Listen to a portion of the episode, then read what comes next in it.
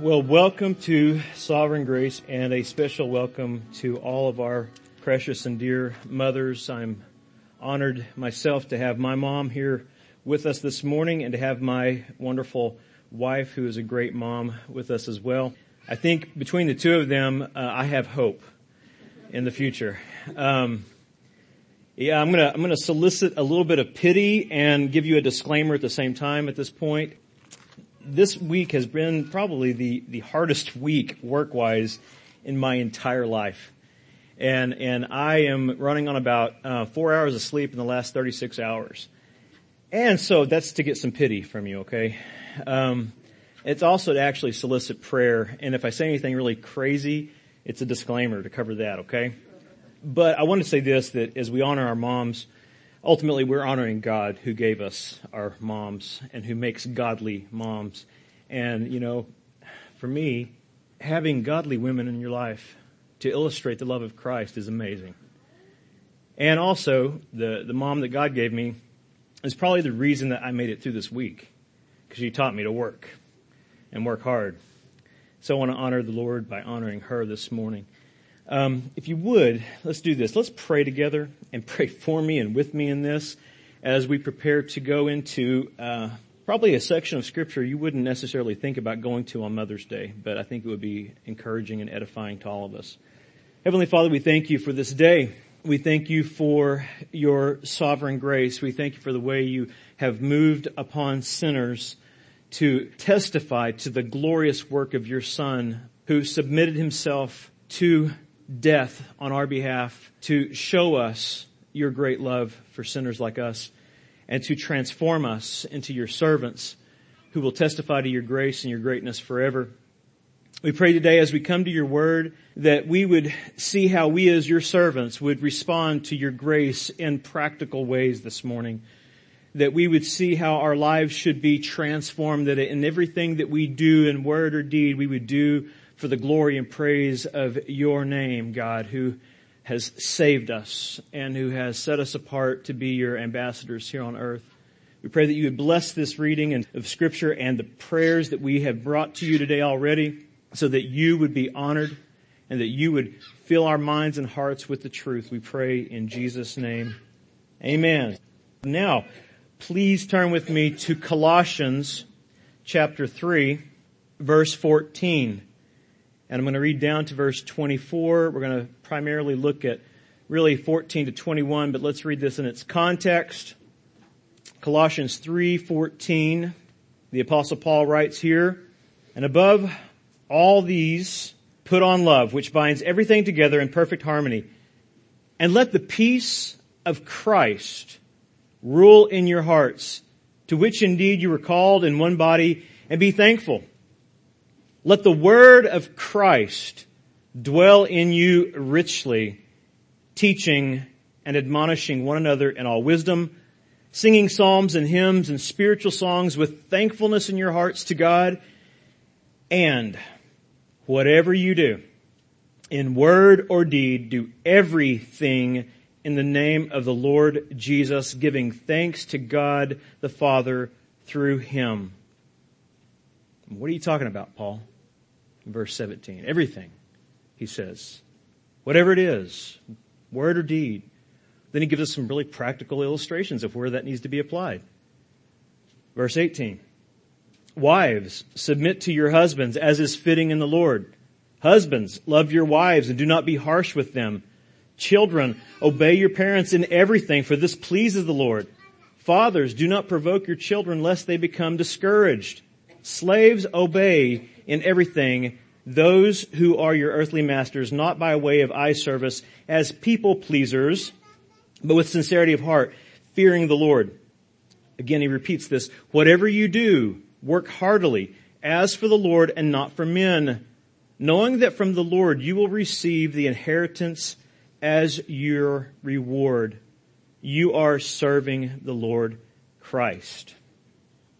Oftentimes we read that text and we read verse 17 and we sort of pause there and we stop and think, okay, what's his next point? Well, his next point is not disconnected to what he has just said. It's tied directly into it. That's why we have this list of really commands that we are to follow given to us in very practical ways here in verses 18 down to 24. And I know it's Mother's Day and, and I, I realize that this may seem in some senses as an odd text to go to, because uh, it seemingly, if you look at the weight of it, it seemingly is, is aimed at men and dads more than it's aimed at moms. But don't worry, ladies, it'll hit you too, okay? Uh, but if, if, if we look at this, you think it's all focused on the dads. I mean, that's the biggest part of it here. Well, I think if we want to honor our moms, I think we need to begin to cultivate strong Christ exalting leaders in our homes through the ministry of our dads. So I want to try to honor our moms today by calling you men to be men of God in the home. And that you would put on Christ-like qualities in your leadership so that your wives would submit to you joyfully in all things. Now, in this passage, the apostle Paul is reminding us to, to put on those things. Put on Christ exalting qualities. And he's telling us to do it in our closest of relationships, is he not? In our homes, in our marital relationship, in our parenting relationship, and even in our vocational relationships as well. And he's telling us that because when, when Christ Jesus is put on display in our lives, and in particularly today, in our homes, we have the greatest assurance from God that that ministry in the home will make a deep impact on this world. It is not just for us, but it is for the generation to follow. But it has to begin in the home. There has to be a model. There has to be a model of what it looks like to submit to Jesus in all things and whatever we do in word or deed to glorify Him, including our parenting. I want you to understand how important this is because when, when the world sees what He is calling for here, when they see this happening in our lives as Christians, see us applying verse 17 practically, when the world sees wives joyfully submit to their husbands. Notice I preface that with joyfully, okay? Because in Christ it can be done joyfully. When the world sees this, they, they, they see the testimony of Christ's lordship reigning in the hearts of these women. When their hearts are bowed before God who gave them their husbands, they joyfully respond to His goodness in word and deed through submission, joyful submission. And when the world sees dads and husbands in particular sacrificially loving their wives, these men are testifying to the love of Christ that's being manifest in their actions. And when the world sees children, kids you're included, when the world sees children trusting and obeying their parents, you know what they're testifying to? They're testifying to Christ's direction of the mom and dad, practically. See, see kids aren't going to respond well if you take them away from God's Word. You tell them certain commands, you give them certain rules, but you give them no foundational reason for those things, and they don't respond well. But when our kids do respond, whether they are saved or unsaved, they're going to respond if you lead them by God's grace through His Word. They're going to display and testify to their trust and obedience that testifies to the direction that the parents are taking them. These are rare things today, rare qualities to be seen in our world today, are they not? And here in, in Colossians 3, Paul tells us that if Christ-like qualities are going to be seen in our selfish and sin-sick world, then we must do what he says in verse 17. We must let the word of Christ dwell in our hearts how much? Richly. It says make ample room, abundantly. And actually this is a parallel verse over to Ephesians when the apostle Paul tells us to do this same thing, yet to be filled with the Spirit. As you let the word of Christ dwell in your hearts richly, you are filled with the Spirit, empowered by the Spirit to do the very things that He is commanding them to do in verses 18 to 24. And this is the, the apostle Paul's progression of thought here when we come to this verse. Let's look at verse 17 again, just real quick, and take note of his main points here. And whatever you do, and whatever in this Greek text, original text, means whatever. Okay? Whatever you do in word or deed. Whatever you do that's coming out of your heart and through your lips, that's your word. And whatever you then apply to your feet that's ruling in your heart, whatever you're doing, do it all, do everything in the name of the Lord Jesus. That's a pretty lofty command, is it not? Everything we do, whatever we do, do it in such a way that it's going to make Jesus look supreme, make Jesus look honorable, powerful, compassionate, loving, including the way we relate to our spouse and our children. Whatever we do. So that giving of thanks to God would be actually accomplished through Him, through Christ who has changed us. Whatever we do in word or deed, this should be done under Christ's Lordship. And he's telling us here that when our, when our hearts, if you go back and read the previous text, he's telling us when our hearts are ruled, dominated, or umpired by the peace of Christ and guided by His Word, it's going to transform us in every aspect of our life. And the world's going to take notice. Don't you always, you know, find that when the world talks to you about your parenting or about your relationship with your spouse and they, they look at you and say, but I don't get it. You know, even when your kids don't like what you're telling them to do, they're still respecting you. Maybe they're, you know, moaning and groaning about it and that happens to all of us.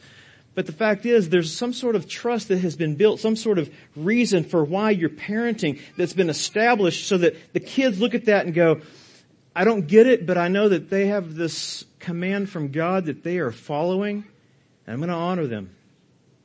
And I want to honor them because they're faithful in their parenting.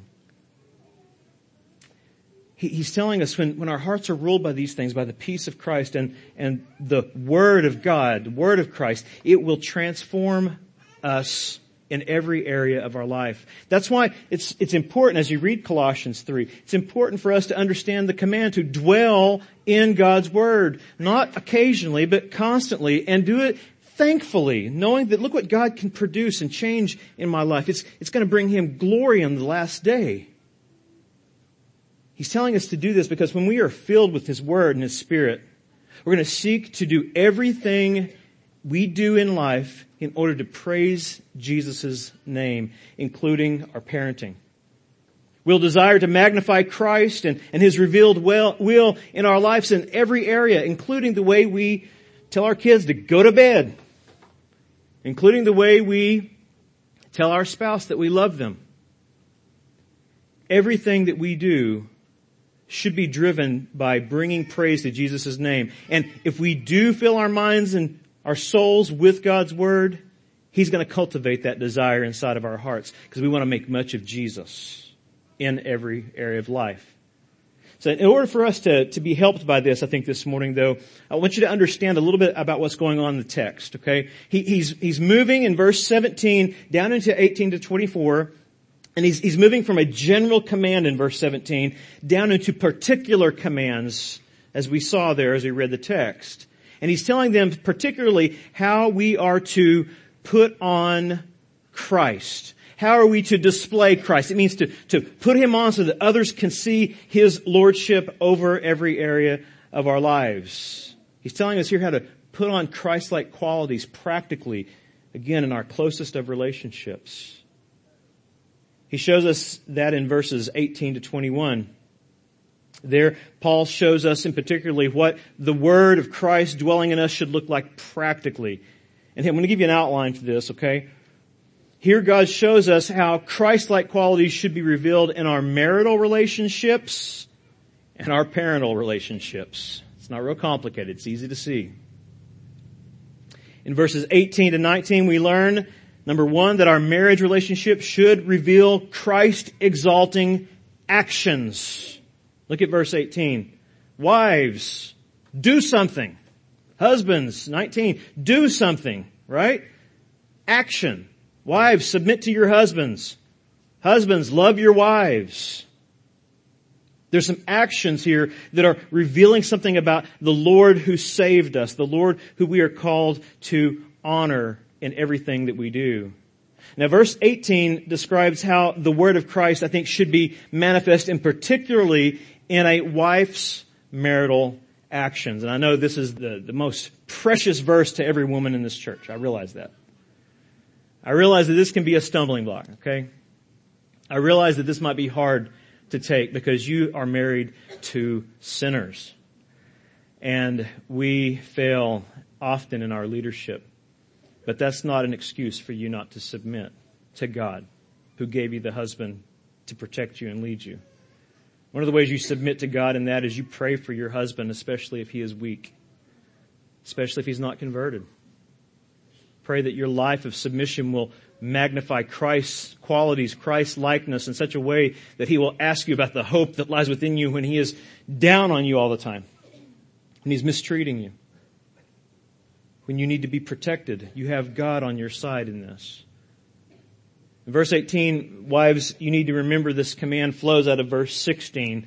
Okay, as you are dwelling on the words of Christ, this is what's going to fuel your submission to that weak husband, to that failure who lives with you, who needs God's grace constantly. Paul is pointing out that, that your actions as a, a wife in marriage should reveal what you're dwelling on, should reveal the words of Jesus, should reveal the life of Jesus, the will of Jesus, even in this area and this specific application of your role as a woman. Your actions, ladies, in marriage ultimately reveal something very important.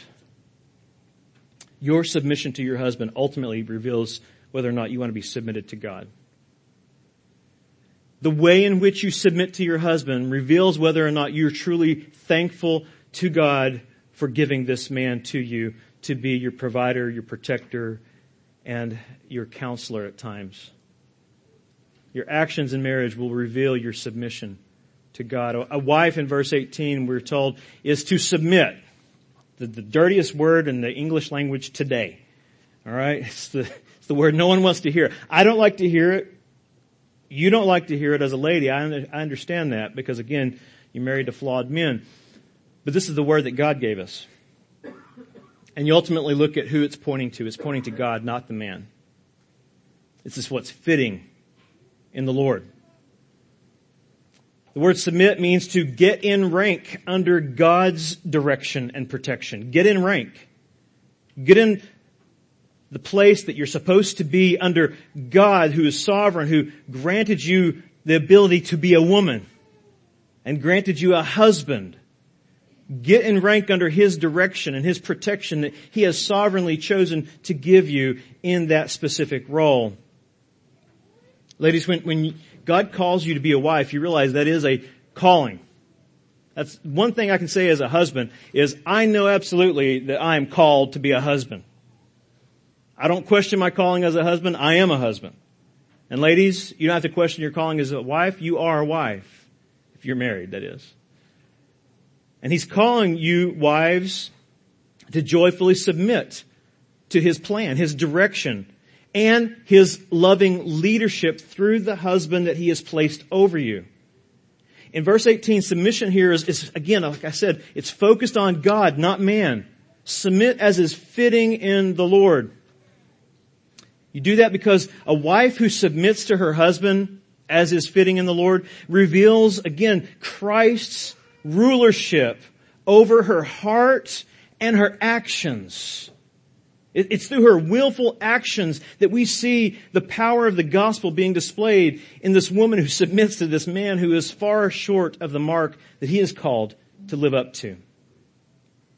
They're called to do this in spite of the husband's shortcomings. And we all know that all of us husbands have many shortcomings. And we've all married above ourselves. And we're thankful for that because just think about what a wreck your house would be if you were in charge of it. All right? Meals would be in my house bologna, um, maybe the occasional hamburger, and the dishes would be stacked up to the ceiling. Um, and so I am thankful that in spite of my shortcomings, my wife is submissive as is fitting in the Lord to honor Jesus, who saw that there was this, this man she's married to is a work in progress. Ladies, this kind of submission is important. It's, it's important and it's based out of the scriptures on God's will. It's, it's based on knowing that the Lord has ordained the roles, and we believe in the roles of men and women in marriage. We're not egalitarians, we are complementarians here. Each are equal in God's sight regarding salvation, but each are giving distinct and marked out roles to live out in this world, to magnify the diversity of God's plan on the earth. I'm thankful for that. I would be a one-sided wreck if it wasn't for my wife. But God has given her to complement and complete what is lacking in me. God has placed the husband in this sovereign ordination of roles. He has placed the husband over the wife as her leader for her good and her protection. And ladies, this is God's favor to you. It's God's grace to you because that means that man you're married to is the one who's responsible to carry your burdens. When things go wrong in the marriage and in the relationship of any kind that you have, that you relate to your kids or relating in marriage, it is going to come back to the man being responsible to not lead well if it's going south. I've heard John Piper talk about this, talking about his wife Noelle and saying that you know, if we are having a fight because Noelle is living in sin and the door begins to make a noise as if someone's knocking and I open the door and the Lord Jesus is standing there, do you know what he's going to say? He's going to say, I need to talk to you, John, because you're not leading your wife well. Then he'll say, I need to talk to Noelle because she's in sin. But the man is ordained by God to lead his wife for her good and for her protection. And ladies, you need to rest in that. And men, if you're not doing that, you need to repent. You are not living with your wife in an understanding way. You're not treating her as a precious vessel of God, and that is a sin, according to 1 Peter. Now, it's important to remember that these marital roles like I said, are ordained by God. This is a creation mandate. This is not a cultural mandate. More, it's not something that we have came up with later on to suppress women.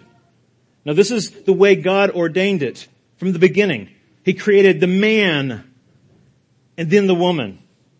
And the order there was specific. He was created first to be the eyes and the ears and to look out and protect and to guide and comfort and care for the wife. Adam failed and men have failed ever since. Men are prone to two things. Aside from the biblical work of God in our hearts, we're prone to being dictators or abdicators. We, we put away our responsibility completely and say, oh, I can't, she won't let me make any decisions. She can just do it all. Well, men, if you're doing that, let me just say this right up front. You're a coward. You are a coward. God has called you to be a man and to take the brunt of any difficulties that come into your marriage. You need to step up and honor the one who called you to be a husband and protect that woman. And if you're a dictator and you like to hold your wife under your thumb and say, I am the head of this house, you need to repent. Because you're just a jerk. And you're a poor representation of the Lord Jesus Christ, who loves his bride and gave his life to protect her, not dictate us harshly and abusively. Now, knowing that this is a creation mandate and not a cultural mandate, I think you ladies should be somewhat joyful because this is God's plan. And that being the case, you have to understand that, that a lack of submission on your part isn't so much an affront to your husband, it's an affront to God. It's a lack of respect for God. It is an, a rebellious act against God, and it will bring about actions that will cause disunity and heartache in your homes. I guarantee it. Because you're going against God's plan. Now heartache also follows if a husband abuses his role as leader and protector in the home because he's misrepresenting Jesus. And Jesus loves you too much to let you do that. So he's going to stop you. He's going to discipline you. He's going to correct you least you should pray that he does. The husband's delegated leadership, and understand it is delegated leadership. Ordained by God, you're responsible, you're given this call to protect this woman who is to represent Christ's church. And protect her like Christ protects his church. That delegated leadership can't be something that you just develop on your own. Well, I do it the way my daddy did it. And he did it the way his daddy did it. And that's the way we're going to do it. No. This delegated leadership has to be guided by God's Word, by dwelling in Christ's Word. It has to be done that way so that your actions will manifest God's intended results. It'll manifest Christ's love in your marital relationship.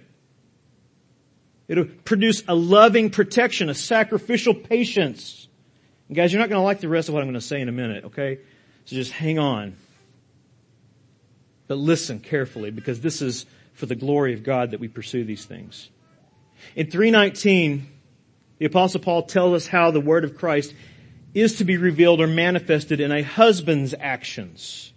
Verse 19, he says, husbands, love your wives and do not be harsh with them. Agape your wives.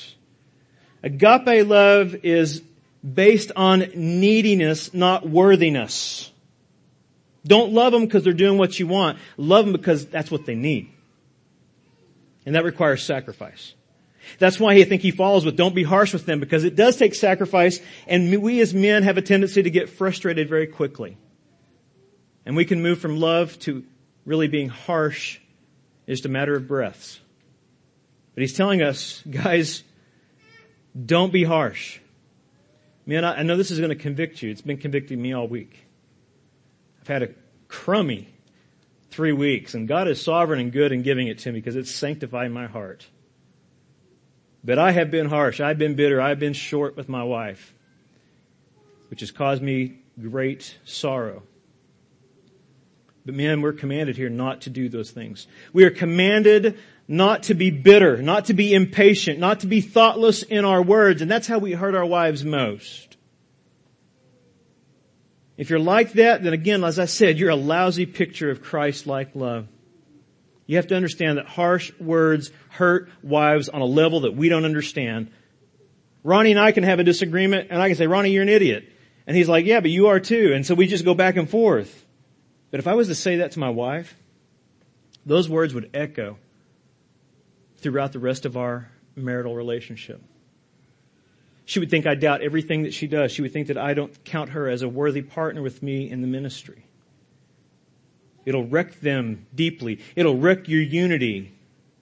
And here's something guys you need to understand. When you, when you use harsh term, terms and tones with your wife, you need to think about how hypocritical that is.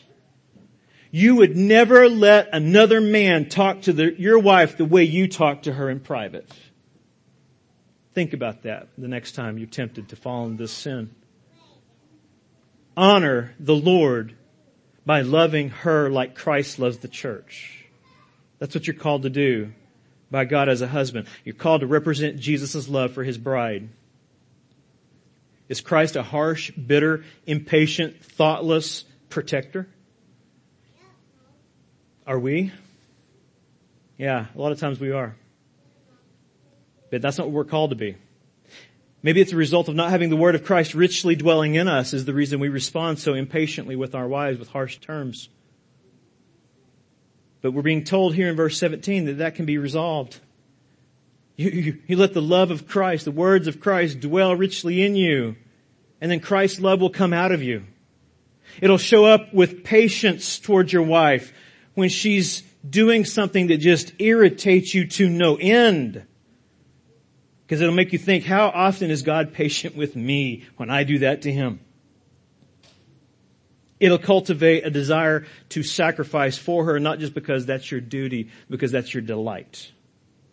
So that you can see Christ magnified through her life. You will sacrifice your free time, your fun for the sake of seeing her elevated and sent to be encouraged by others. In Ephesians, turn there with me, Ephesians 5 in Ephesians 5, 25 to 28, we see what this should look like. Now, Lena and Isaiah are going to hear this text again next Saturday as I preach and teach and minister in their wedding. And this is a good text that every couple should actually come back to often and be reminded of how God wants us to interact with our wives and our husbands, but here in particularly, I want to look at the text about the husband's way he should illustrate the love of Christ practically here. Verse 25, Husbands, love your wives as Christ loved the church and gave himself up for her, that he might sanctify her, that is, set her apart, having cleansed her by the washing of water with the word, so that he might present the church to himself in splendor without spot or wrinkle or any such thing, that she might be holy and without blemish. In the same way, bracket that guys, in the same way, husbands should love their wives as their own bodies. He who loves his wife loves himself. You think about that. That's a very practical illustration. You take care of yourselves, guys. Trust me, I, I, I, know we're all wearing about three sizes bigger than we need to, okay? Just think about if you expended the energy on your wife that you expend on yourself. Think about how Christ would be magnified in your marriage. Christ here sacrificially loves his bride. Verse 25a, he gives himself up for her. It's not just that he dies for her. He, you understand, right? The, the positive righteousness of Christ, the life he lived in obedience to fulfill all the law of God for us. He lived for his bride. He lived for the church and he died for the church and he rose again to bring him, bring his bride back to himself one day in righteousness. But look, understand this. Christ gave himself not just in death, but in life. And husbands, you're called to do the same thing. It is so easy for guys to say, man, I'll take a bullet for my wife. I'll stand up for her. Yeah, but will you sacrifice your free time for her? Will you sacrifice maybe what you have dreamed about doing for the sake of what she needs you to do? Are you willing to get a job and work because you don't want her to have to do that? Because you want her to be able to be nourished and encouraged by other women who could be alongside her during the week? guys, we, we have to think through this. Are you willing to live for the good of your bride? Sacrificing for her sake. Verse 26 to 28 tells us that Christ carefully, not just sacrificially, but carefully loves his bride. He washes her with the word. He works in a way that is constantly cleansing her, and that way he is constantly protecting her. Men, are you doing that? I fall short. Yeah, pastors fall short too, okay? But if we consider our wives as precious vessels and ordained by God to be our partners in ministry and in the grace of God, then why aren't we doing this? Because of lack of respect for God. A lack of honor to God. You want to, you want to know why we honor moms? It's because God has called us to do so because it honors His love and compassion to us when we see that in them. He's loving his bride constantly and cleansing her and protecting her. And men, that's what we're called to do as well as husbands. Because it magnifies the gospel. The gospel is something that God has decreed and it's something that Jesus did. It was a sovereign choice and it was a sovereign act in time. You have made a choice of your wife the day you took the vows with her, and now you've got to live out time with her. You've got to act on those vows the rest of your life. It's not just something you say, it's something that you do. Love is an action. You're to act on it. So here's, here's a couple of questions. Hard questions intended to create soft hearts, okay? Men, are you joyfully or bitterly leading your wife through your actions as a husband? Are you doing it joyfully or are you doing it grudgingly? Does she think that you are bitter or thankful for the role that God's given you? Are you holding back because you're bitter? And does she see it? I'm sure she does. Or does she know that you are thankful, even though the times are hard and the sacrifices are great, you're willing to do it for God's glory and her good? Here's another question. Are you leading her in every area in which God calls you to lead her? Are you leading her spiritually? Are you leading her sacrificially, doing things that would bring her joy? There's nothing wrong with that. She likes a certain style of music. She likes uh, to go to a certain restaurant. Go, even if you hate both, and enjoy it because she enjoys it. That should bring you joy to see her happy. Are you leading her spiritually, sacrificially? And then, guys, ask yourself this, are you leading her patiently? Are you patiently magnifying Christ's love in your leadership? And that's the one that gets me. Sherry and I have a lot of likes, the same, you know, so it's easy to go do things with her. But am I patient with her? Am I patient as Christ is patient with me? I fall short, and so do you guys. I'm confident of that. That common fallen condition that we all have, right?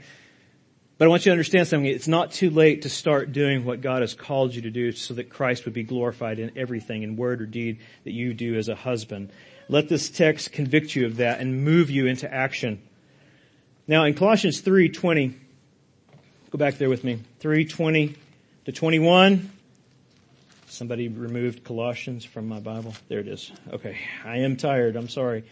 Um, in 3:20 to 21, the apostle moves now again from, from how Christ's word is manifest in our marriages. And now he's moving into my second point, how Christ's word should be manifest in our parenting, in our parenting in a practical way here. Look at verses 20 to 21. Children. Everyone who's a children, raise your hand. Ah, we all are. Particularly here, though, children who are still under the care of their parents, okay? Children, obey your parents in everything, for this pleases the Lord. Fathers, do not provoke your children, lest they become discouraged. Now, verse 21, there's, there's a, there's a word there that we, we struggle with a little bit, the word fathers. And it is, I think, in the weight of the, the, the reading, it's pointing primarily to male leadership, to, to dads. But it can be translated parents. Okay, just so you know that, if you're to go back and check me out. But I think that it does lend its understanding to being focused on the dad in particular in the flow of the context here. He says, our parenting relationship should manifest Christ exalting directions, instructions. Okay? Our parenting should produce something that testifies that we are dwelling in the Word of Christ personally. It should be producing that evidence in our children in the way in which we direct them, the way in which we parent them. In verse 20, he addresses children. Again, it's just simply offspring still under the care of their parents. And here children are commanded to obey. Obey the parents that God placed over them. This does not mean that you have to have saved kids to do what you tell them to do. That's not what this means. It's nice, makes it a little easier, they still disobey because of indwelling sin, but nonetheless, he's simply saying, children, do what your mom and dad direct you to do. My question then when I come to that text is, well, how are they going to do that? You know, how, how are they going to learn to submit to this? How are they going to learn to, to love their parents as they should? Duh! He just told us about submission and love. Where are they going to see it? What's the weight of the argument here for children? Obey your mom and dad. Submit and love what I tell you. Well, guess what? Mom and dad are illustrating it. I think it's helpful to look at verses 18 to 19 when you read verses 20 and 21. That's the answer. Submission and love that's exercised by the parents out of a desire to honor Jesus becomes the model for the children to follow. And this is pleasing to the Lord. See, they, they see it. They see the parents' instruction and that pleases the Lord. They see, even though they may not obey perfectly, they still see there's something legit about mom and dad because they really do submit to one another. They really do love one another. They do work together for my good. And that example will go a long way in cultivating a God-pleasing reaction in your kids, whether they're saved or not. Children who see their mom put on joyful submission to God's call in her life as a wife, and see dad put on sacrificial love by leading and caring for mom, those children can trust in the direction of their parents because they see it lived out. They see Christ-like love manifested in their actions, in the relationship. The, the, the home is, is what we call the little church. It's the teaching ground. It's the foundation stone. They need to see the gospel lived out between mom and dad if you want to see them come to faith in Jesus Christ. And that is our only and main desire as parents. I don't care if my kids are rich. I don't care if my kids are poor. If they know Jesus, I'm happy. That's my only goal as a parent. If they can read, that's great. They can read scripture now. If they can write, that's great. They can encourage others now. It's through the kind of modeling that we see here, though, I think that we, we find there is, there is a fruitful response to your children when you tell them that is wrong. You must stop because it is sin and sin leads to death and death is why Christ had to come to take your place and my place upon a cross. And sin is ugly in my life, kids. Look at the way I disrespected your mom. Look at the way I didn't submit to your dad. And I am broken over this. Listen to the words I say. There is hope to change your sinful patterns. Look to Christ. It's through your modeling that you're leading your children evangelistically. And they're going to listen because they see the fruit of salvation in your marriage, in your relationship. Now, the text goes on to say, verse 21, that this, this responsibility falls primarily on the dad. He, he elaborates on who is most responsible for cultivating Christ-like qualities in all these relationships. And, and that responsibility of training our kids and teaching them to learn how to obey the Lord and honor their moms is put into the hands of fathers. Remember, God is the one who ordained male leadership in order to guide them to Christ through your love of your wife through your submission to His Word yourself. So let me, let me address dads again. Guys, it's just heavy on your side today. I'm sorry. Sort of. Um, because it's, it's beaten me up. I'm just sharing it with you. Uh, let me address you men. I'm going to include all you men and dads in particular this morning for a moment. Men, you need to evaluate your actions. Even if you're not married. Do your actions in life magnify the greatness of Jesus? or the ridiculousness of your immaturity. Grow up, men. Husbands, dads, singles.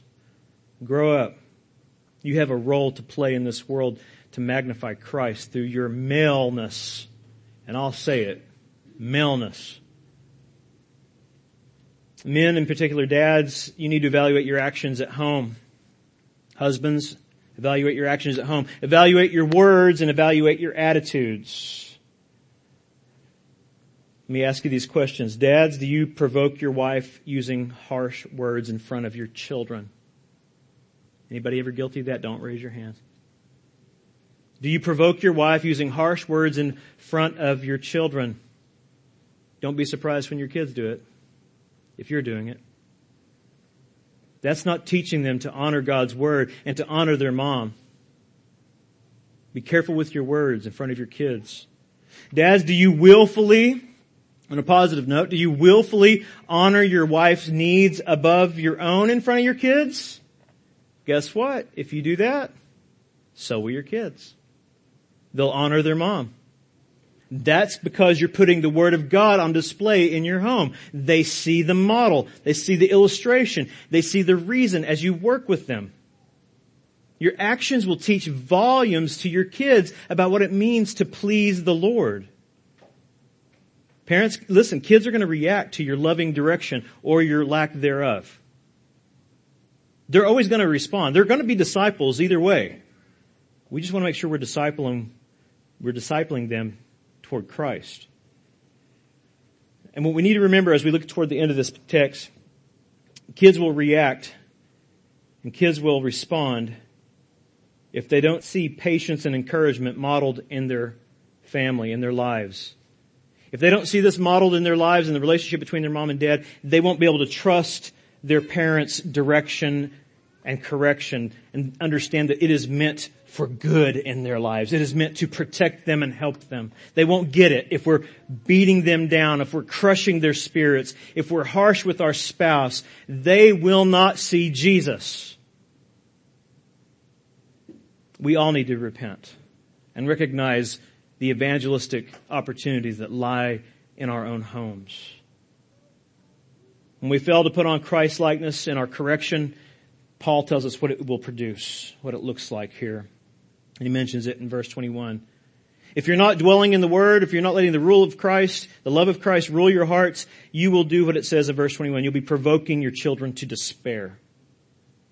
Exasperating your children. Exasperate means to break the spirit. It means to produce despair that gives no hope. You've broken him. He's done something wrong. You just let him have it. You harsh and bitter and mean and you say words that will hurt him, but you broke him. Yeah, you may have broke him. You may have crushed him. And that's not what this is calling for. It's not provoking them to despair that we correct our children. It's to point them to Jesus and how fallen we are and how far we fall short of His call on our lives so we can tell the kid, there's hope in God. There's hope in God. You have blown it. You have failed. So do I. But I have hope and so do you. Doesn't mean you get out of punishment. You still get the punishment. Discipline comes because I love you and God loves me and He disciplines me when I do wrong. Therefore, I'm going to do this, but I'm going to do it to try to point to you that there is something that God has planned for this punishment. It is to set me apart for His glory and for the good of growing in His grace. And that's why I want to parent you the way I parent you. So parents, just listen to this. You must never use your authority in correcting your children to provoke them to anger. Guys, men in particular, you're prone to this. You are prone to this. Be careful. Uh, we don't want to hurt their feelings. There's sometimes we do. They've made us mad. They've disrespected us. By goodness, I'm going to show that kid. And we say something that we will never ever be able to take back. We crush his spirit.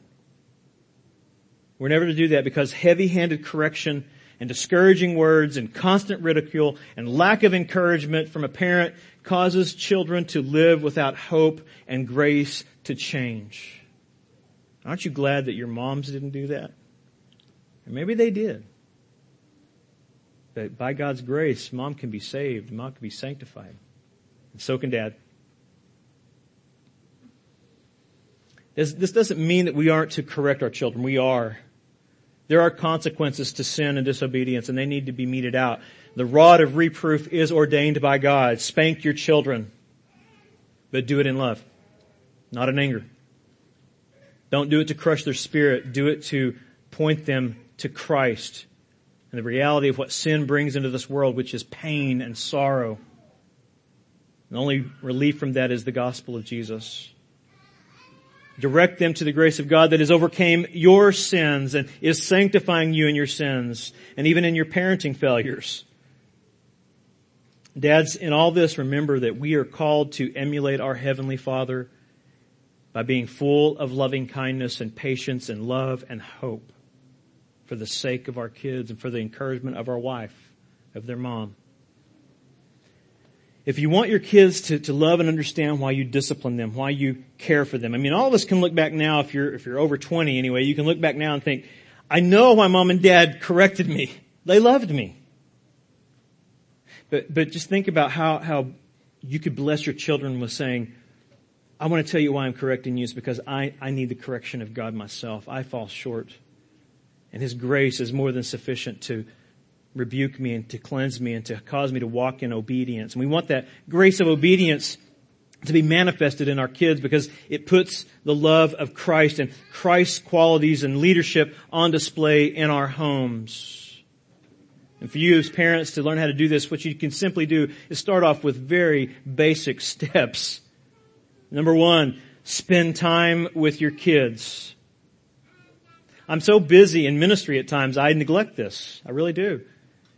And it is something to my shame that I need to repent of. Spend times shepherding their hearts by dwelling on the Word of God with them.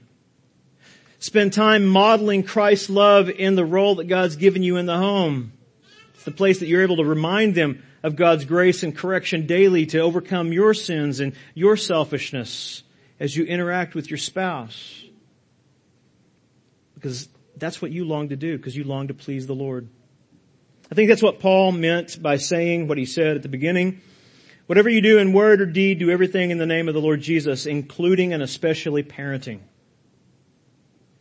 It's by this that Christ's word will be manifest in the world and we could be confident that when Christ-like qualities are reflected in our homes, the world will take notice. And people will be changed. Starting with our kids, starting with ourselves. Now, I want to say this in conclusion here. I want to say that I am thankful for all the godly mothers here today that reflect those qualities that I spoke about in our homes. The godly wives. There's one quality that, that all godly moms reflect and it astounds me to see it lived out over and over and over again. And all, the, all of you that are moms, I've seen it. And it's worthy of honor and imitation by all the rest of us. So let me end on that note by having you go to Philippians chapter 2, verse 3. After I read this, I'll pray for all the moms in our congregation and we will be dismissed. But listen, to this one quality that all godly moms reflect that is worthy of honor and imitation today. Verse 3. It's honorable to see this, it's honorable to imitate this because it magnifies Christ.